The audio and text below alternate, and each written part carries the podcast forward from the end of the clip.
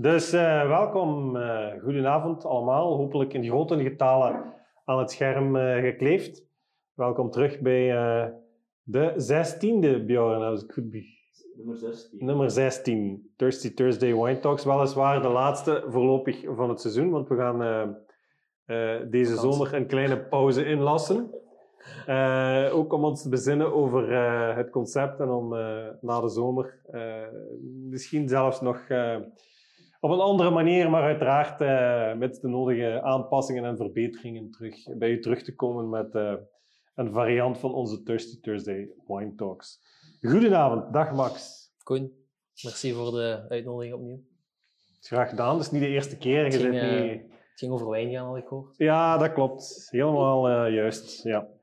Absoluut. Okay, fijn. Ja, Peter is op vakantie voor alle duidelijkheid. Dus uh, we gaan met Max vandaag nog eens een babbeltje, een babbeltje doen over de wijn, inderdaad. Um, Max, voor degenen die Max nog niet kennen of er niet bij waren de vorige keer dat hij aan tafel zat, ex-sommelier en ook zaakvoerder-eigenaar of mede-zaakvoerder-eigenaar van de Mardaga, Hotel Restaurant Mardaga in As. Klopt, ja. En intussen ik zal bezeggen, de drijvende kracht voor een groot stuk toch achter Grapes. Klopt, House of Wines in Dilsen. Ja.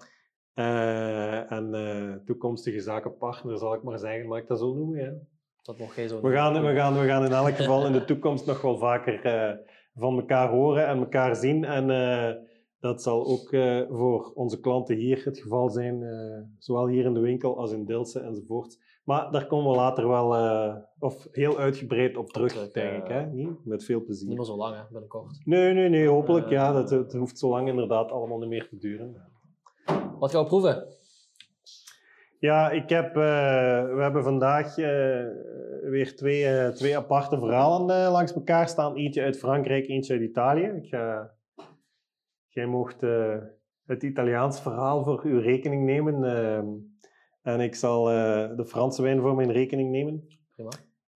Zoals steeds zijn dat wijnen die. Of maken we een keuze uit ons assortiment en zijn de wijnen ook. of waren de wijnen beschikbaar via onze Facebook Livebox, die een aantal mensen opnieuw gekocht hebben. Facebook Livebox kan aangekocht worden via onze webshop. Maar zoals gezegd gaan we er deze zomer even tussenuit. Dus het zal voor na de zomer zijn. Zullen we eraan beginnen? Hè? Ben benieuwd. Deze was u nog niet bekend. Het wijnhuis wel. Het wijnhuis wel. Ja. Bjorn. Ja. Lukt dat? Of moeten we het doorgeven? Dan is hem snel, hè?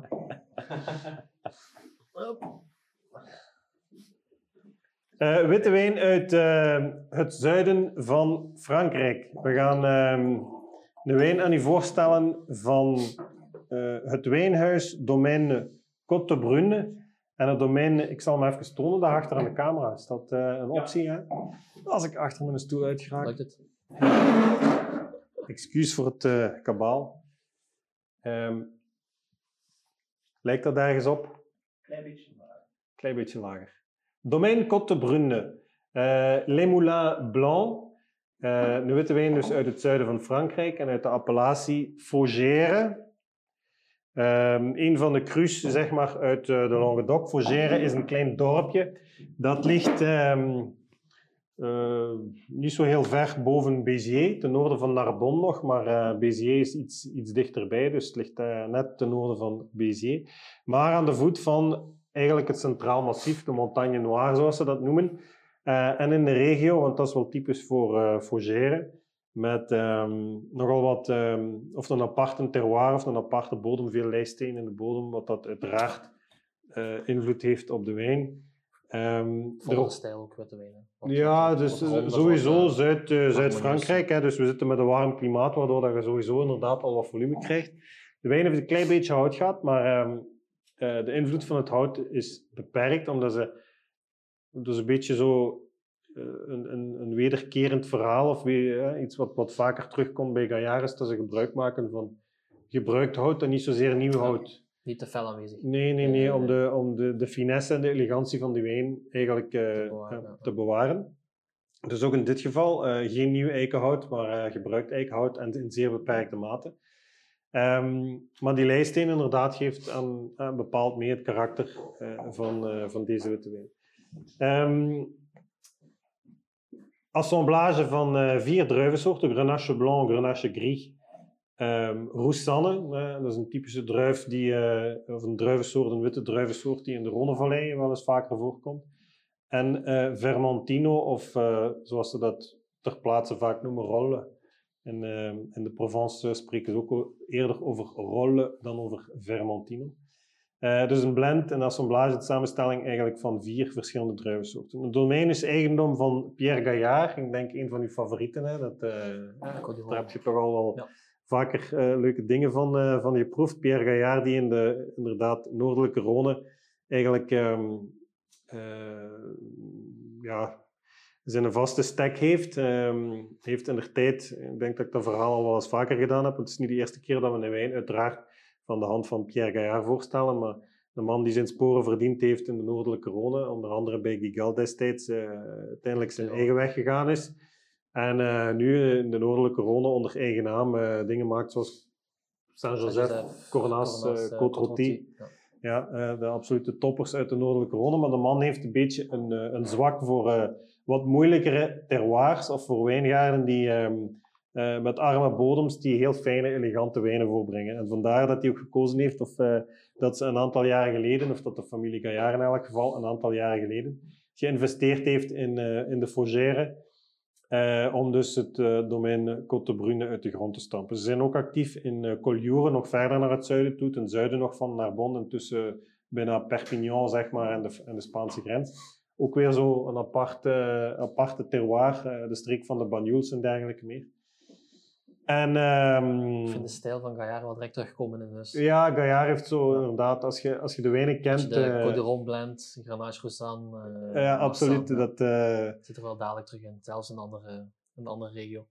Ja, dus ik vind de wijnen van Gaillard nooit... Het zijn nooit bombastische wijnen. Het is nooit explosief. eh, het is eerder fijn, Elegant. elegant. Mineraal- ehm, Zelfs mineralig, vind ik. ja, ja, ja, maar dat is in dit geval zeker hetgeen wat, dat, eh, wat dat ze gaan zoeken. Fougère is, dat moet dus misschien ook nog wel belangrijk om te zeggen, is dat Fougère een appellatie is, dus binnen een cru eigenlijk, of een appellatie binnen de Languedoc. Maar een appellatie die in eerste instantie bekendheid geniet omwille van rode wijnen. Hè. Dus 70, 80 procent van alle wijnen, of als het niet meer is, van alle wijnen die er gemaakt worden, zijn rood. Dus wit is eerder uitzondering, zeg maar, dan eh, regel. Ik denk zelfs dat er meer rosé gemaakt wordt nog dan, eh, dan witte wijn. Dus wat dat betreft is deze witte Fougère, wel eh, een buitenbeentje. Maar ik hou wel van die stijl. Ik ben... Ik heb al eventjes geproefd. en? Zeer lekker. Elegant. Ook wel exotisch in de neus. Zo. zo het fel fruit komt wel Ja, heeft, heeft zoiets... volle perzik. Ananas, Ja, ananas inderdaad. Litchi misschien wat. Ja, maar echt warm zo, wat, wat eh, rijper, Ja. exotisch fruit. eh. Hij evolueert wel fel, vind ik, in de, in de neus. Hij heeft een beetje sterk fruit, heb ik ook zo. Dat is- eh, die aciditeit, of je ruikt zo'n beetje, dat, allee, aciditeit ruik je natuurlijk niet, maar Ik denk misschien heel, heel licht houtgelagerd, maar zeker niet, ja. zeker niet overdanig.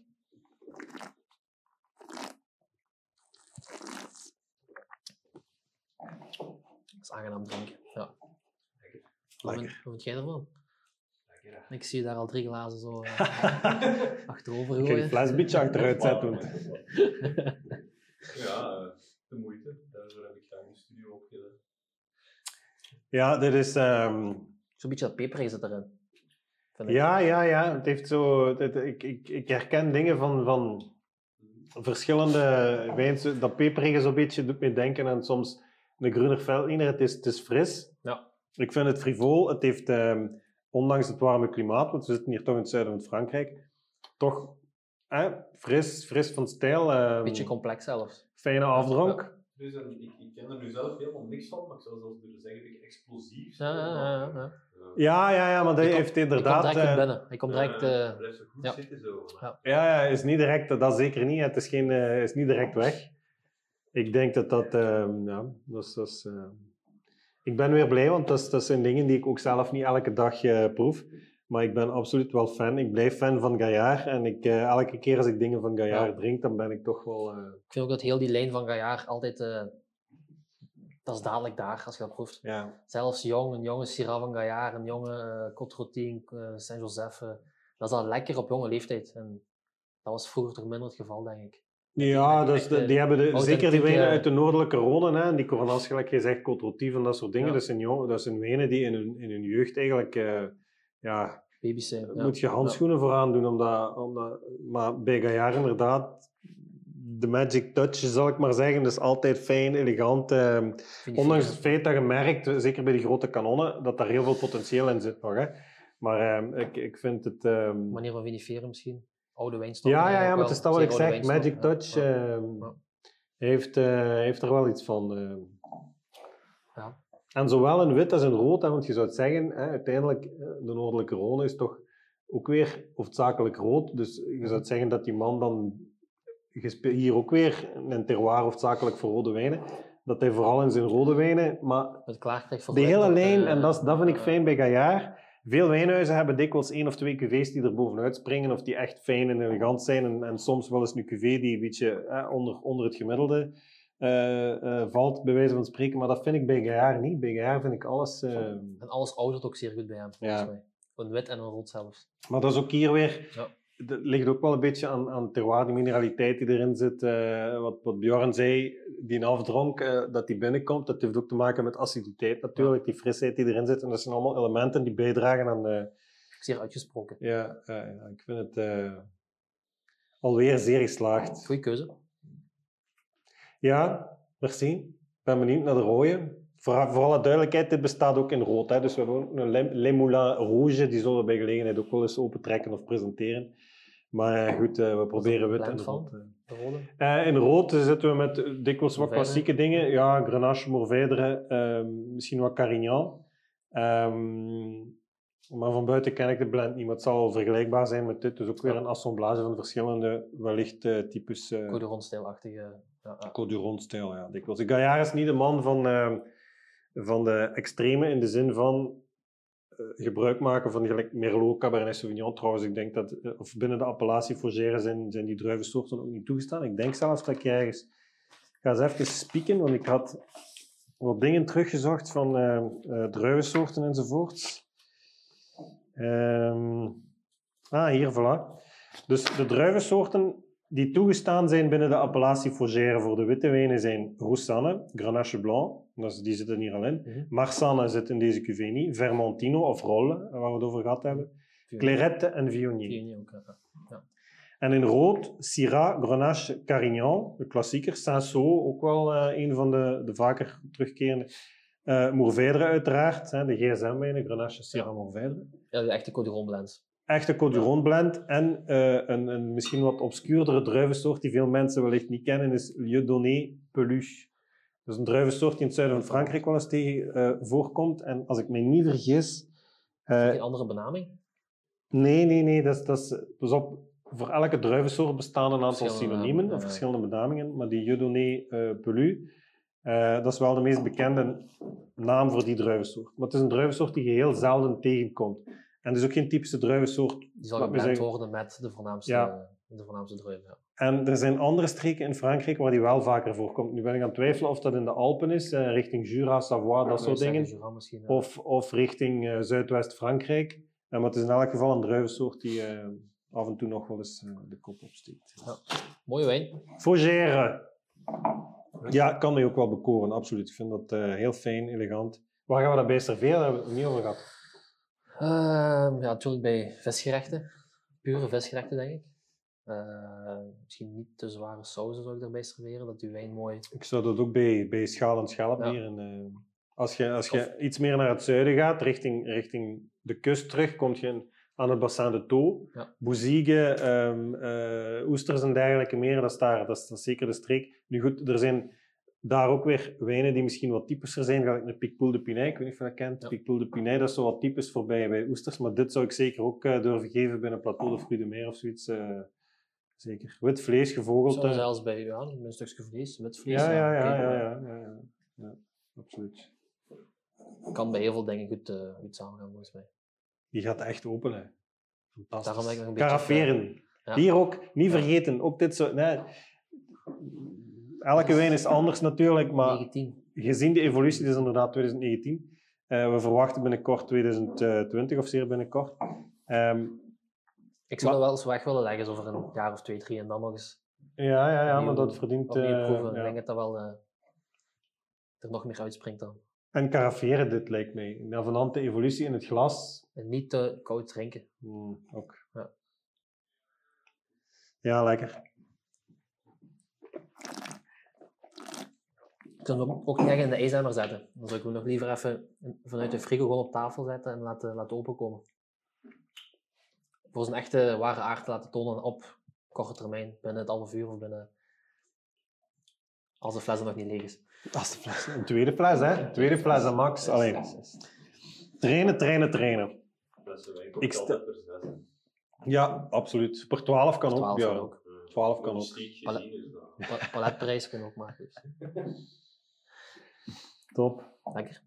Ja, ik sta te kijken ook nu van de complexiteit enzovoort. maar Lekker wijn. Top. Blij. Heel blij. Ik ben benieuwd naar... eh, zal ik inschenken? Mocht jij nu verhaal beginnen? Oei, jij mocht eh, inschenken. Bjorn, jij ook, neem ik aan. goed. We hebben eh, vorige keer, denk ik, eh, twee weken geleden met Peter, of wel is het, ik denk vorige keer, hebben we van dit wijnhuis de witte wijn voorgesteld, de eh, Chardonnay. Maar vandaag gaan we het hebben over een klassieker. Yes. Eh Chianti Classico. Dus eh Toscane. Het wijnhuis noemt eh Castellare di Castellina. Toon het even. Yes. Castellina, een klein, eh, kleine gemeente eigenlijk, eh, binnen de Chianti-regio. Eigenlijk juist eh, tussen Is het Firenze... zichtbaar, Bjorn? Dat is heel Ja? Oké. Ja. Tussen Firenze en eh, Siena. Ja. Dus eigenlijk de wijn met, eh, met het haantje, om zo te zeggen, waar Chianti bekend voor staat. ja. Ehm typische eh druivensoort, eh, of druivensoorten, twee eigenlijk, waarvan één onbekende. Sangiovese, 90% Sangiovese. Of gelijk ze daar ook wel eens zeggen, Sangioveto. Beetje een andere naam of een andere benaming. Inblend met de Canaiolo. En Canaiolo voornamelijk een druif die eh, gebruikt wordt voor de eh, scherpte van de Sangiovese, wat, ik zal niet zeggen weg te Temperen. werken, maar wat ronder te maken, dat floraal meer naar boven te laten komen. Eh, of ja, dat eh, die violetjes die daarin zitten, of dat eh Dat kruidigheid. komt van de Canaiolo. Wordt ook eh, later gevinifieerd, Canaiolo druif. Wordt helemaal apart gevinifieerd, maar ook later. Later geoogst. ja, inderdaad. Wat een prachtige neus. Ik vind de reserve wel aanwezig in de neus. Hè. Dus Amai. dat 15 maanden eh hout gelagerd en 15 maanden op fles. Dus eh, volgens mij ook de minimumtijd die een reserva moet hebben om reserve te mogen noemen. Ja.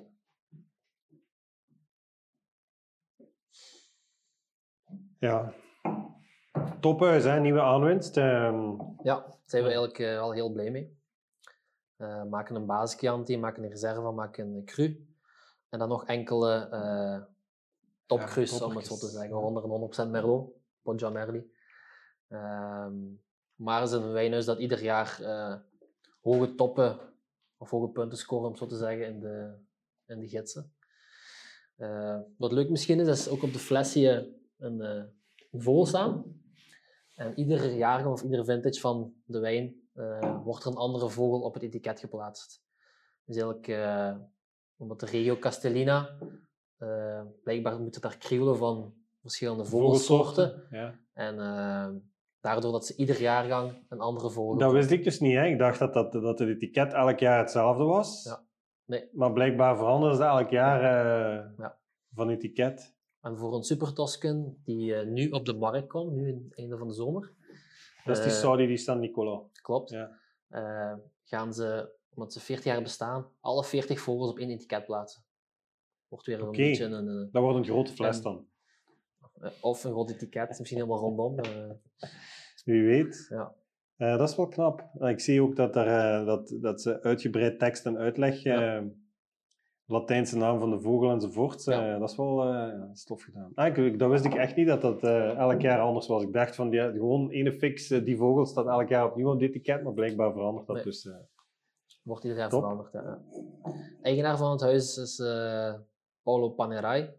Ah ja, Ook een bekend figuur, zal ik maar zeggen, uit de denk, journalistieke wereld, uit, de, uit een beetje uit de mediawereld. eh, dat is een van de mede-eigenaars van de Gambero Rosso. eh, Ja, gids, eh. Maar hij is daar zelf uitgestapt, enkele jaren geleden, omdat hij niet wou dat zijn wijn anders beoordeeld zou worden of anders bekeken zou worden. ja, ja, omdat hij mede-eigenaar Ja. is.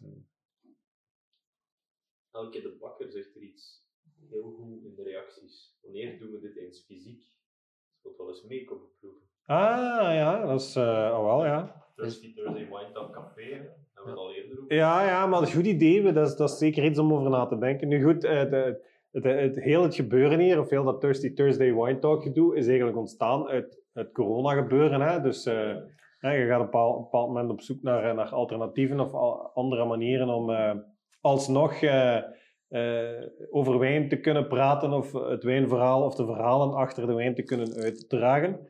Eh, zonder daarbij noodzakelijk inderdaad eh, eh, fysiek contact of, of ehm, eh, op locatie te moeten gaan. Dat is eigenlijk het idee. Maar goed, opnieuw, we pakken dat mee deze zomer. En, We hebben toevallig vorige week nog met elkaar even overlegd voor een eerste evenement te doen, ja, na de zomer of in het najaar. want er wordt naar gevraagd. Er wordt, wordt echt naar gevraagd. naar gevraagd, ja. Mensen vragen het en inderdaad naar proeverijen en dergelijke meer. Maar het is absoluut wel, dat, voor alle duidelijkheid, zeker de bedoeling om eh, in het najaar inderdaad eh, terug een proeverij te organiseren, onder welke vorm dan ook. Misschien twee, misschien aan de Maaskat eentje, misschien aan Voilà, Genks we eentje. gaan kijken op welke manier Dus, dat eh, kan. Ik zou het heel graag willen. Ik denk dat we allemaal staan te springen om daar terug aan, aan te beginnen. Maar eh, de reden waarom dat we dat eh, voorlopig even links hebben laten liggen, is omdat we het, af, het afgelopen jaar, anderhalf jaar moet ik zeggen eigenlijk, meer dan eens of toch twee of drie keer in elk geval geprobeerd hebben om dingen te organiseren die dan op het laatste moment moeten worden afgelast eh, vanwege de corona ehm, toestanden enzovoorts en de maatregelen die op dat moment van toepassing zijn. Maar eh, het organiseren van een dergelijk evenement, of gelijk we dat gewoon zijn in elk geval, heeft toch wel wat voet in de aarde. Hè? Want meestal komen er een aantal leveranciers uit het buitenland naar hier om hun wijnen voor te stellen. Eh, we moeten een locatie vastleggen, daar komt wat drukwerk bij kijken enzovoort enzovoort. Als we dan een week of tien dagen op voorhand alles opnieuw moeten, moeten afblazen, Ja. ja. goed, het spreekt voor zich dat dat geen evidente, evidente zaak is. Dus vandaar dat we ervoor gekozen hebben om eh, wat evenementen betreft te wachten of af te wachten totdat er inderdaad een aantal zekerheden zijn. En we verwachten, hopen in elk geval dat we in het najaar van dit jaar eh, voldoende zekerheden hebben om terug eh, een evenement te kunnen organiseren zoals we dat gewoon zijn. Ehm, en ik hoop dan ook dat er op dat moment, eh, of dat jullie in grote getalen in elk geval komen afzakken naar, eh, naar eh, de locatie. Eh, maar Het zal voor het einde van het jaar wel... eh, Ja, moet lukken. lukken, denk ik, moet ja. lukken. Wordt vervolgd, wordt vervolgd. Het wordt tijd, want het is dan dat ik altijd mijn voorraad in doe. Ah, dat is goed. Ja, Ja. dat is alleen dan? Maar eh, ik zag dat er nog plaats is in uw auto. Je kunt een schip er is Dat is vooruit. Dus dat biedt wel helpen. Elke zegt dat ze komt. Dat is goed. Dat is goed. Dat is goed. Dat is goed. Castellare. Wat vind je ervan? Eh, ik heb het nog niet geproefd eigenlijk. Ah, oké. Ik ben onder de indruk van de neus alleen al. Ik vind het echt een heel complexe neus. eh, veel meer uitgesproken dan de witte. Heeft eh, echt een veel, veel, ehm, is veel aromatischer. En daar ook, ondanks het feit dat dat een relatief jonge wijn is, hè, want dat is 17 of 18 of zoiets. Dus dat valt eigenlijk... ehm, 18, ja. Ik vind het al vrij zacht te zijn voor 18. Er is zo weinig storends aan. Normaal een Chianti Classico Reserva van een jong jaar, dat heeft toch wel wat felle zuren. Of, of, of, of, of ik zal niet zeggen niet in balans, maar dit is al vrij rond en zacht en kruidig. Toch? absoluut. Gemerkt... Pardon? Voor de zomer. Dat gaat zo... Dit kan ik Ja, in zijn jeugd, in zijn jeugd nu, gelijk hem nu is, is hij inderdaad heel fris, maar zeer toegankelijk. Maar gemerkt Ja, dat die aciditeit en de, de ta- tannines vind ik super elegant. Echt super elegante tannines. En in combinatie met die aciditeit veel bewaarpotentieel. Laat dit gerust nog een jaar of tien liggen. Ik ben er zeker van dat dat... Maar die, de concentratie, de, de, de, Sappigheid. Ongelooflijk. Ja. Inderdaad, wat Bjorn daarom, die sappigheid, dat maakt hem inderdaad, als je hem zelfs nu... Toegankelijk. Het probleem is, als je dit lichtjes gaat koelen, dat die tannines gaan opspelen. Hè? Die gaan parten spelen. Maar dan moet je maar zorgen dat je steek bleu gebakken is, of dat je steek dik genoeg is, zodat je een bleu of signon kunt serveren. Ik Dan maakt het niet te veel koelen nog dit. Nee, nee, nee, maar ik denk niet dat dat, omdat Bjorn zegt van sappig in de zomer, hij heeft inderdaad die sappigheid. De fruit zit er fel in. Ja, dat fruit zit er heel fel in, dus wat dat betreft ja. Maar ik zou in eerste instantie zeggen van, allee, voor, voor, voor dat soort van sappige wijnen, laat mij zeggen, eh, dikwijls gaat je dat dan, of laat, laten dat soort van wijnen toe om ze lichtjes te koelen, maar ik denk in dit geval gaat dat tegen, tegensteken. Maar zeer lekker, heel mondvullend, Ehm, heel veel fruit, fijne afdronk. En veel Eh, kruiden kruidigheid ook, ja, absoluut. Ehm, ik, had, ik had zoethout en, en Ja, zoethout. de neus en van dat soort dingen, eh, dat zit er zeker in. Ik heb ook zo violetjes toch wel. Ja, een beetje vanille-achtige toetsen, eh, zonder overdrijven. Het is allemaal zo mooi verweven. Het is, het is heel elegant. Soort, eh, eh, ja. ja, bij een lekkere bistecca alla Fiorentina. Op de grill, mooi beetje olie, grof zout. Het is ook gewoon lekker om gewoon zot te drinken, gaasje. Hier- Alhoewel het misschien wel iets, iets steviger, steviger is qua type, maar Nee, nee, maar ik eh, ben, ik ben het helemaal eens met u. Eh, ik vraag me alleen af wat er zelfs gaat gebeuren als dat spel hier gedaan is, of we die fles gaan leegmaken. Het zal wel weer eens... eh, nee? het gaat toch niet lang duren, denk ik. Hier. eh. Eh, Anders spreek ik hem nee, al die- mee. ja, ik heb ja. nog wel eh, Mm, ja. Lekker, heel lekker. leuke fles ook. Hè? Allee, ik- Ja, dus het heeft, zo, het heeft, mooi. het is, het is, eh, het heeft zoiets Italia typisch Italiaans, hè, eh, maar ik vind het wel leuk, ik vind, eh, het tof gedaan. Ja. Eh. We hebben eh, de gewoonte, dat weet je, dat we zo af en toe eens een eh, lijstje met bekende... We hebben dat in het verleden bekende Piemontese genoemd. Ik heb het verhaal gedaan. Hè. Mensen die misschien die het verhaal nog niet kennen, we zijn op een bepaald moment begonnen met ehm, tijdens een van onze wine talks de wijn uit Piemonte eh, die we voorgesteld hebben. En Peter, Peter van Stiphout is op de proppen gekomen met een aantal bekende mensen uit de streek. Bekende Piemontezen waren dat in dat geval. En we hebben dat eigenlijk ehm, als rubriekje opgenomen. En we, elke keer als we nu een aantal wijnen bespreken, dan eh, ehm, ja, bespreken we of komen we terug op een aantal bekende mensen uit de streek. En we noemen dat nog altijd bekende Piemontezen, ook al zitten we niet in de streek. Dus om even te duiden, de rubriek bekende Piemontezen. In dit geval uit Toscane gaat er ook al een. Een eh, da Vinci? Leonardo da Vinci. een ver verleden Dat is, maar eh, Toscane, ik denk dat er in, in Toscane eh, een, een waslijst van, eh, van bekende mensen. eh Boccelli? Botticelli, Ja, Andrea Bocelli Ja, ook, ja. Heeft toch ook zijn eigen wijn gehad, of nog altijd? Of Nog altijd, denk ik. Hè. Er zijn nog trouwens, eh, dat, is, dat is wel geen bekende Toscaan in dit geval, maar wie wel wijn maakt in eh Toscane, is, eh, er zijn er nog trouwens. Hè. Er zijn een aantal bekende politici, ook Belgen, die wijn maken, die? Verhofstadt. Ehm, eh, Sting, Ah ja, juist. Klopt. Tenuta il Palagio, als ik me niet vergis. Eh, Sting maakt zijn eigen wijn in, ehm, in Toscane. Eh, en er zijn nog wel een aantal bekende, bekende mensen die in Toscane wijn maken. Giacomo Puccini, componist. Voor mijn En tijd, denk wie had ik hier nog?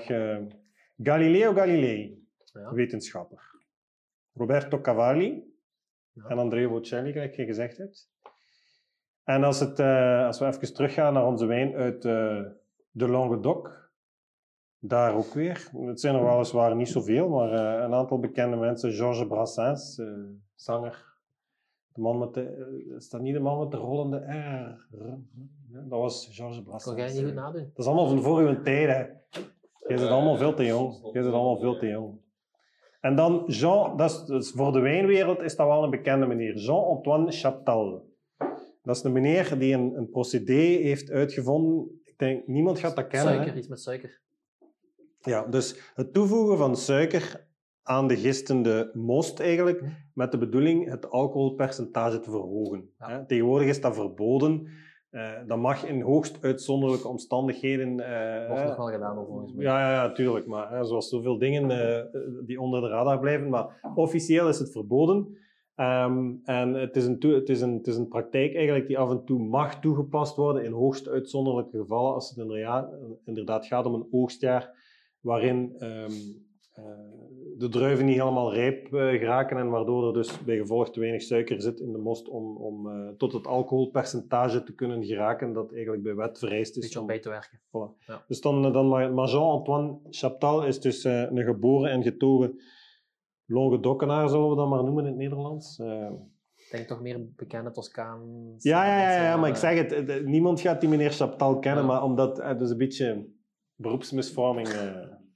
En aangezien ik een achtergrond heb in de, in de tabakswereld van, van thuis uit, hè, mijn, mijn ouders hebben vroeger sigaren en tabak verkocht in Genk. eh, Jean Nico is ook eh, iemand uit de Languedoc en dat is een meneer die in de tabakswereld wel een en ander betekend heeft. Mensen die sigaretten roken of die af en toe eens op een pakje sigaretten kijken, daar staat iets op over nicotine. En nicotine is genoemd naar Jean Nico, eh, dus ook iemand uit de Languedoc. Goed, dat is misschien minder interessant en zeker minder gezond dan een goed glas wijn. Dus, eh, doe mij maar Jean-Antoine Chaptal dan, in het beste geval. Toen neem maar Castellari en eh Gaillard. Ja, absoluut, absoluut, absoluut. Zo. Ehm, normaal gezien stellen we aan het einde van, van, onze, van ons verhaaltje twee nieuwe wijnen, uiteraard aan u voor, eh, die dan eh, bij een volgende gelegenheid aan bod komen. Maar zoals gezegd gaan we er eh, twee maandjes tussenuit. Ons dus even bezinnen over het nieuwe concept. En wanneer dat we het gaan doen, en hoe dat we het gaan doen, en met wie, enzovoort. Met de bedoeling om... allee, het is zeker de bedoeling om dit soort dingen verder te blijven doen. Eh, omdat we ook merken dat er veel respons op komt, dat mensen het bekijken. eh, en dat is leuk, dat willen we ook aanhouden. Maar zoals Bjorn eh, gesuggereerd heeft, inderdaad is het ook wel de bedoeling om terug actief te worden op het vlak van, ik zal zeggen, themaavonden, evenementen inderdaad. We willen in de toekomst ook onze sterktes uitspelen met Paul, met Paul van Dinter naar, naar cursussen toe en dergelijke meer. Dus we gaan daar zeker op terugkomen. Eh, je gaat wat dat betreft nog meer van ons horen, maar dat zal voor het najaar zijn. Ehm een fijne zomer gewenst. Met veel lekkere wijn.